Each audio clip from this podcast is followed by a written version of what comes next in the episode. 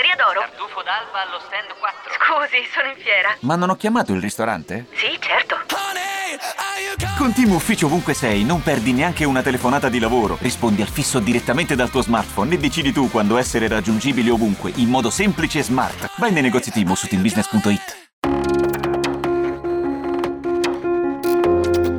Nella storia dell'Inter ci sono giocatori che arrivano sotto una cattiva stella e vengono battezzati, loro malgrado, molto troppo il loro effettivo valore, ricordati persino come bidoni o sopravvalutati. È successo a campioni affermati come Darko Panchev, Dennis Bergkamp, Mattias Sammer e tanti altri ed è avvenuto in misura relativa al suo talento anche a Juari. Oggi se chiedete di lui a qualche tifoso interista che lo ha visto, farà probabilmente una battuta e vi dirà delle esultanze, quasi mai viste all'Inter, intorno alla bandierina del calcio d'angolo. Le colpe del fallimento in nerazzurro però sono ascrivibili a circostanze e ad un errore societario e infine tecnico di un Rino Marchesi, nuovo tecnico dell'epoca dell'Inter dopo 5 anni di Bersellini che non voleva esattamente quel tipo di giocatore. Ora ci arriviamo. Va subito detto che Juari viene ricordato come un eroe ad Avellino, dove tra il 1980 e il 1982 colleziona 34 presenze e 13 reti, quelle più belle e pesanti per firmare la salvezza nell'anno del terremoto in Irpinia, quando proprio prima del sisma del 23 novembre 1980 realizza uno dei gol con cui l'Avellino strapazza l'Ascoli con il finale di 4 a 2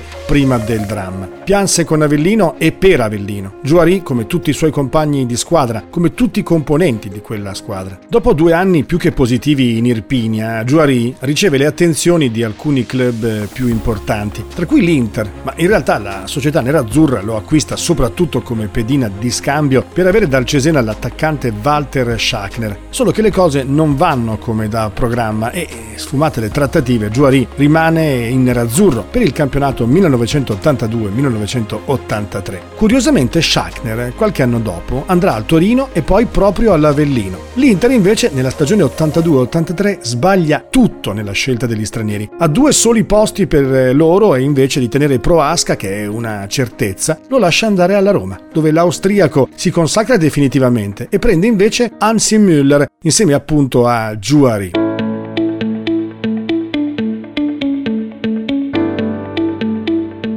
Non contenta, la dirigenza commette un altro tragico errore che completa il disastro e rinuncia a Platini che andrà invece alla Juventus. Sono errori che oggi possono fare quasi tenerezza, ma che denunciavano un pericoloso vuoto societario, una mancanza di lucidità che l'Inter quella stagione pagherà caro. Anzi Müller era forte, ma era un doppione di Beccalossi e il povero Juari non veniva impiegato nel modo più corretto. Il nerazzurro colleziona 21 presenze e 2 reti per problemi di affiatamento della squadra, come ricorda lui stesso in un'intervista ad Avvenire in cui dice Venivo da Berlino dove ero diventato un re e mi ritrovai in una squadra che aveva 10 nazionali ed ero stato preso come ripiego di Schachner del Cesena, il quale aveva preferito andare al Torino. Vagavo per il campo di San Siro congelato fino a primavera e giocai con i guanti per paura dei geloni alle mani. Non vedevo più la porta, feci solo due gol in tutto il campionato e la domenica che segnai il Catanzaro c'era così tanta nebbia che ce ne accorgemmo soltanto io e l'arbitro.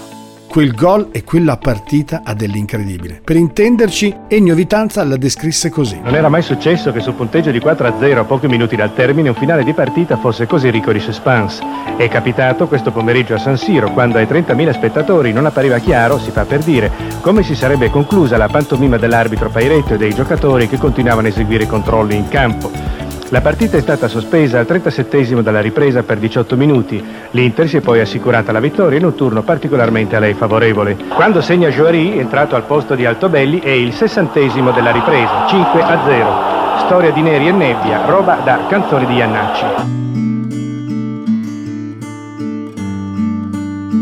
Juari festeggiò intorno alla bandierina, ma non lo vide nessuno, appunto. Sempre nella stessa intervista, Juari ricorda: La mia era un Inter con uno spogliatoio pieno di campioni come Zenga, Bergomi, Collovati, Beccalossi, Altobelli. Però quell'anno arrivavamo terzi dietro alla Roma che vinse lo scudetto e alla Juventus.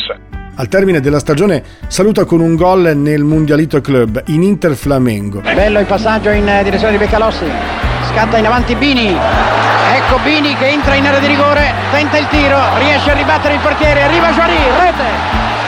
Ha realizzato l'Inter con Juari. Ceduto lo stesso mese all'Ascoli, passa poi alla Cremonese senza entusiasmare e viene portato però in gloria dal Porto. I portoghesi infatti lo acquistano e con loro gioca e vince campionato e soprattutto la Coppa dei Campioni insieme a Rabat Majer. L'algerino diviene il tacco di Allah quando nella sera di Coppa infila con quel colpo la porta del Bayern per l'1-1 e Juari dà un senso definitivo alla sua carriera quando il tecnico Arthur Jorge lo inserisce al posto di Quim. Juari diviene una spina nel fianco della difesa bavarese e riesce a servire spesso Paolo Futre che però non capitalizza clamorose occasioni. E in quella finale proprio Mager pennella un cross per Joari, veloce ad anticipare Jean-Marie Pfaff e a realizzare il gol del 2-1 regalando la prima Coppa dei Campioni al Porto. Nessun rimpianto forse, ma Joari era tutt'altro che un brocco.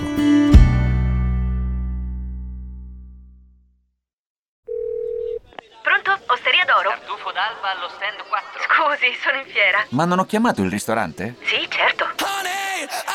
Con Team Ufficio ovunque sei, non perdi neanche una telefonata di lavoro. Rispondi al fisso direttamente dal tuo smartphone e decidi tu quando essere raggiungibile ovunque, in modo semplice e smart. Vai nei negozi Team su teambusiness.it. Ci sono parole che restano lì, scritte su pezzi di carta, diari segreti e taccuini che tutti noi abbiamo chiuso e custodito in cassetto sino ad oggi. Ma adesso abbiamo trovato il coraggio, la voglia di condividerle ed emozionarci. Noi, in forma anonima, abbiamo deciso di dargli voce. Le parole che non ho mai detto. La nuova serie targata T-Podcast. Ascoltala ora su Spotify.